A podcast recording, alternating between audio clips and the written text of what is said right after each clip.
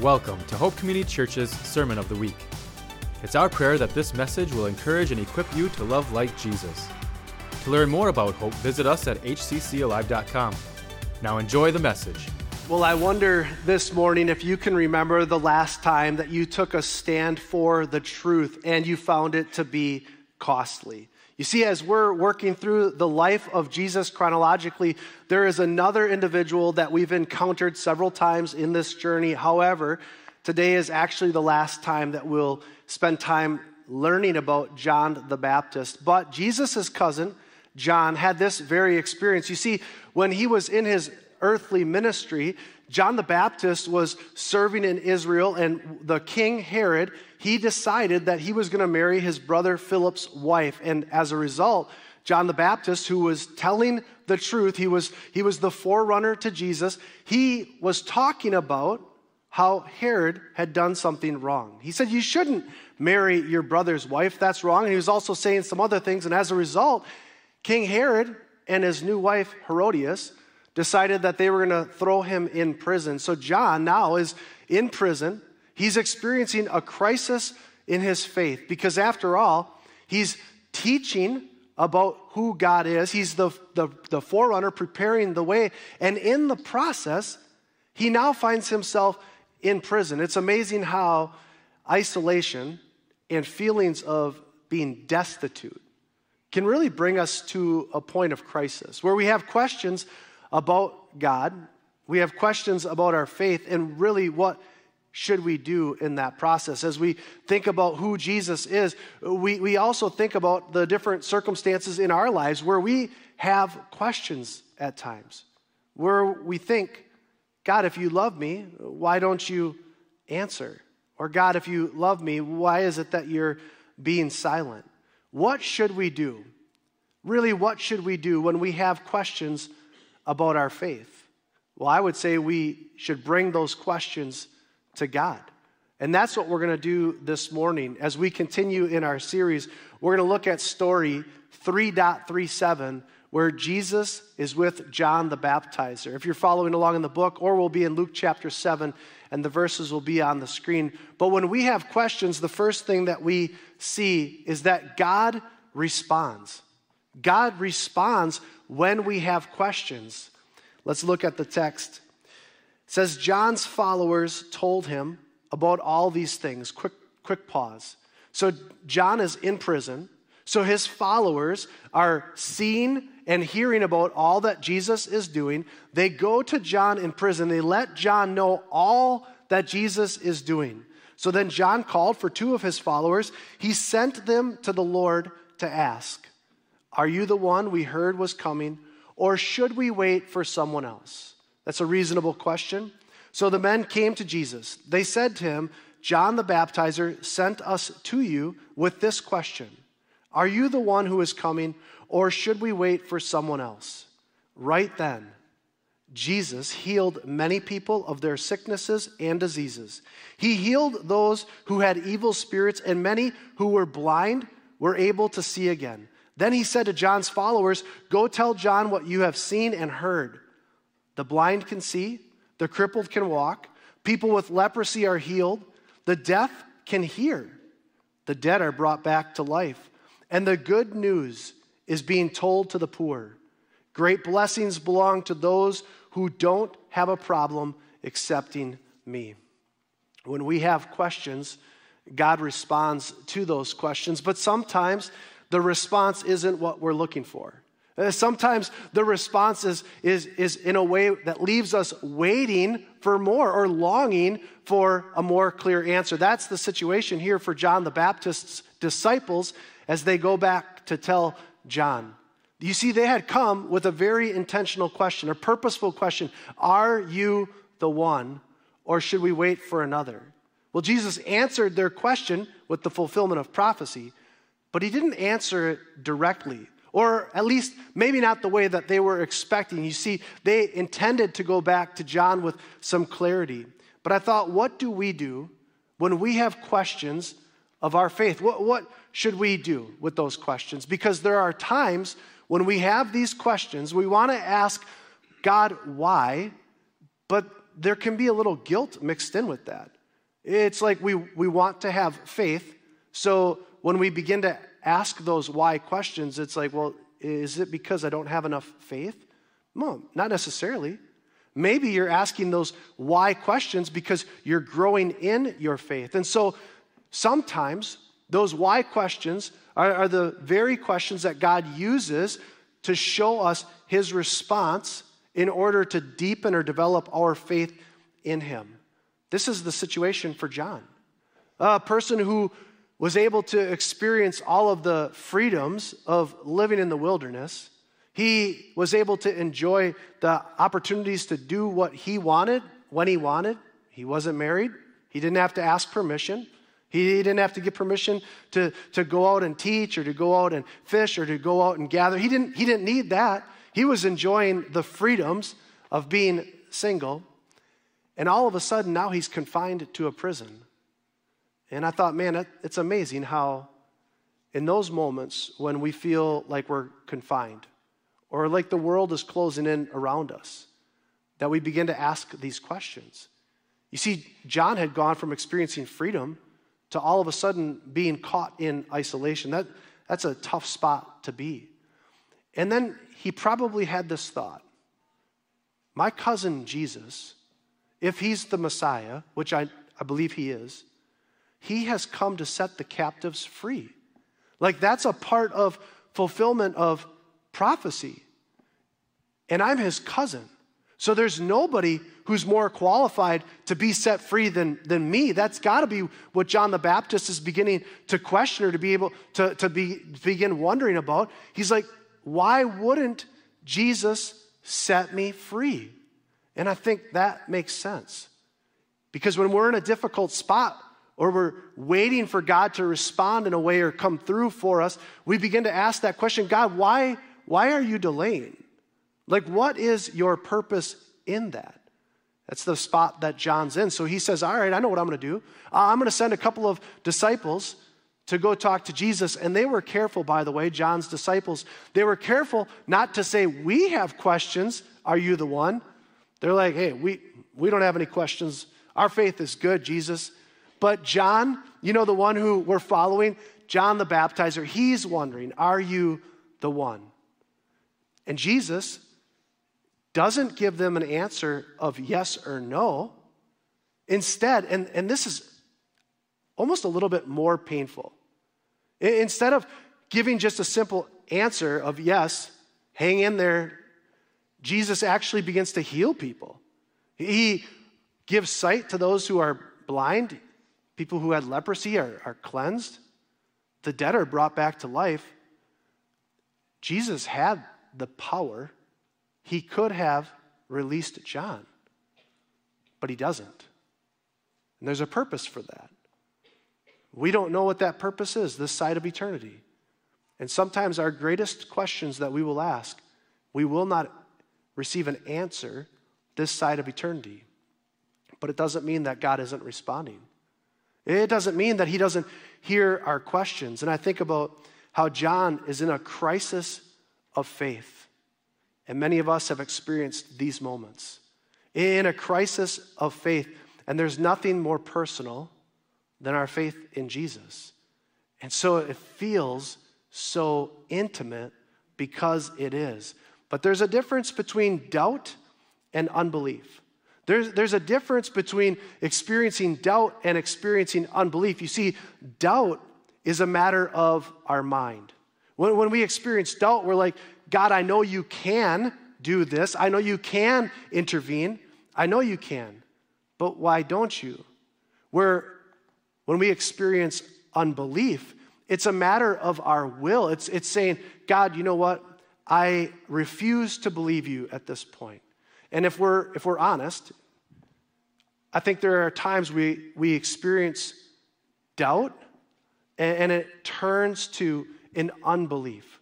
Because the doubt lasts long enough where we're like, okay, well, at this point, God, now, now it's actually painful to, to hold out hope that you're going to respond. So now I have to make a decision. Do I continue to hold out hope And Proverbs tells us that hope, when it's deferred or rejected, it, it, it brings hurt. So I have to choose. Do, do I hold out hope or do I say, you know what? No longer do I believe that you are who you say you are. Or, at least in this situation, no longer can I believe it. And I think about the different times we, we wrestle through that. And when we're experiencing the unbelief, where we're saying, I'm, I'm not going to believe God, if you can allow that to work its way back to doubt, where it's a question again, it's like, God, will you come through? That, that's a good spot to be. Just work it back, hold out hope in some capacity. So Jesus responded, but I think about how John the Baptist is like, what does that mean for me? Like, what does my future look like? He, he still doesn't have an answer. And it's in those times where we're questioning whether God is going to answer that suddenly the devil begins to give us all of the answers, right? When, when you leave it open, he begins to fill in all of the gaps. And all of a sudden, those voices in our head continue to get louder and louder and louder. A couple of weeks ago, and I want to tell you in advance, I'm sharing this story with permission. Normally, I don't think to ask permission, and it's always easier to ask for forgiveness than permission. We know that, right? So normally I ask for forgiveness later, but with permission, my wife said I could share this story. The other day I was sitting on the couch and I was nice and relaxed and comfortable and just working through last week's message. And, and she was in the kitchen. She was busy doing a few things. The kids were at school. And, and I, I needed something. I can be a little needy. Some of you husbands can relate to that. And, uh, and I was like, hey, honey. And she didn't say anything. And I was like, that's weird. So I, I looked over and I was like, hey, honey. And she's just like busy, busy, busy, you know. And I thought, this is a perfect opportunity to tease her about her hearing. Maybe that she's going deaf. That's a part of, you know, us getting older. And sometimes the Spirit of God gives me self control. This was one of those moments because the thoughts were already there, but the words that came out of my mouth were, Hey, Dawn. And she looks up. She's like, Yeah. I go, You got a lot on your mind, huh? And I don't even know where these words came from. And she goes, Yeah, can you tell? And I said, Yeah, I can. Because I said your name three times before you heard me. Sometimes the thoughts in our head can be louder can be louder than the whisper of God, can be louder than the truth of Scripture, and that's not unique to her. As much as maybe I would have, I would have thought she was going a little crazy this last week, I was having a conversation with myself in my head. And one of my daughters looks at me and they're like, Dad, who are you talking to? And I'm like, so here's the situation either we're both going crazy or we're normal, and this happens to all of us where all of a sudden we start to play out conversations or we start to listen to our thoughts. There's a reason that the Bible tells us to take our thoughts captive. See, because it's those moments of vulnerability where we're experiencing doubt that the devil wants to turn that to unbelief. He wants to feed our mind with lies. But God's like, take those thoughts captive. What does Scripture say? We have to make a decision. See, John he had to make that decision too. So not only does God respond, but there's an invitation for us to commit. There, there's an invitation for us to commit to what the truth of Scripture says. And that's the second thing we're going to see is that we need to commit. We must commit. So then, when John's followers left, Jesus began talking to the people about John. That's not very helpful, by the way, for John, right? Now he leaves. And then Jesus, or now the disciples leave, and now Jesus begins to talk about John. And he asks the crowd this question What did you people go out into the desert to see? Someone who is weak, like a stem of grass blowing in the wind? Really? What did you expect to see? Someone dressed in fine clothing? Of course not. People who wear fancy clothes and live in luxury are in the king's palaces. So, what did you go out to see? A prophet? Yes, John is a prophet. But I tell you, he is more than that. This scripture was written about him in Malachi 3:1. Listen, I will send my messenger ahead of you. He will prepare the way for you. Jesus continued, I tell you, no one ever born is greater than John, but even the least important person in God's kingdom is greater than John. When the people heard this, they all agreed that God's teaching was good. Even the tax collectors agreed. These were the people who were baptized by John, but the Pharisees and experts in the law refused to accept God's plan for themselves. They did not let John baptize them. So, the moment that John's disciples leave, Jesus begins to speak positively of John's ministry. And I think sometimes when we most need to hear a word from God, we don't. He allows us to grow in our faith by not giving us a response that we need. But in the process, there's a continual invitation to be committed to who he is, the person of Jesus. You see, if John was such a great prophet, and in fact, he was more than a great prophet, he was the forerunner to the Messiah. He was the one who was sent in order to turn the nation of Israel back toward Jesus. He was more than just a prophet. If anybody was qualified to be released, we would think it would be John, but instead, Jesus didn't respond the way that we would have hoped or thought. And it's the same for us. In different times, often it's those most painful experiences or those most painful relationships that we're waiting for God to respond. And there's a constant invitation to be committed to the person of Jesus. But it's because of the willful unbelief, not doubt, but willful unbelief of the spiritual leaders and the political leaders at this time that John remains in prison. And it's a, it's a reminder for us that as we follow Jesus, we, we live in a world that's opposed to Christ, we will experience harm. We will experience difficulty. That, that's a part of being in the world in which we live. And Jesus says this of John the Baptist. He says, Of people born, no one is greater than John. And then he says something that almost like feels like it's it contradicts it, but we know that Jesus doesn't contradict himself. He, so he says, No one's greater than John who's, who's been born. But then he also says this, but even the least important person in the kingdom is greater than John. And I asked the question, how is that possible? And even yesterday, as I was working through the, the sermon, I was like, I still don't have an answer for that. I better read some more articles on that. I got to look into this some more. And finally, I, I realized it's because John was the last Old Testament prophet. Yes, it was during Jesus' earthly ministry, but technically, Jesus had not yet died for our sins and been raised again. So he was the last Old Testament prophet. So John did not yet experience what we get to experience the moment that we trust Jesus and the Holy Spirit comes into us and seals us for salvation. Not only do we experience the sealing of the Holy Spirit, but we become heirs of the inheritance. We become heirs of the kingdom of God. John had not yet experienced that because Christ's earthly ministry had not yet been fulfilled. And so, who agrees? The tax collectors. The tax collectors are like, yep, I like that. Those who, who had been discarded by the religious elite, they're like, I like what you say. I like what God teaches. But what we see is a difference in the group.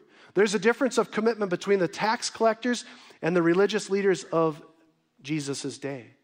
You see, the tax collectors and those who were sinners, they're like, we, we see that we have a need for a Savior. We see that. But those who were self righteous, they didn't see their need. And so they weren't following John. They didn't listen to his teaching. They weren't baptized because they weren't going to experience a repentance. They didn't know what they needed to repent from. But the tax collectors and the sinners, they did. So John's earthly ministry was baptizing for repentance. There was a purpose. It's not the same as what we do today with believers' baptism, and I'll explain that in a second.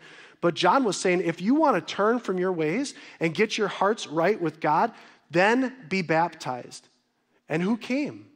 It was the people who saw that they had a need, but the religious leaders in Jesus' day, by and large, with the exception of a few, they didn't turn. They didn't see their need. And I think of how it's important that when we're committed to Jesus, we're committed to Him. Not to our way, not to our truth, but to His truth. You see, in the process, the spiritual leaders were not going to come under the authority of Scripture. But today we celebrate what's known as believers' baptism. In fact, at the end of the service, we're, we're going to have an opportunity for people to, to see the baptism from this first, the first service this morning. But what we believe is that when a person has trusted Jesus and they've received the Holy Spirit, they've been born again, we celebrate believers' baptism. It's our opportunity to say, I've decided to follow Jesus. So, what's internally occurred is a relationship with God through Christ. And then we get to publicly share that with our demonstration of faith in Jesus by being baptized. That's why we say we're buried with Christ by baptism into death, and we're raised to walk in a new way of life. That's believers' baptism. That's what we get to celebrate today. But we commit to the person of Jesus even when we have questions. So when we have questions of our faith, we're waiting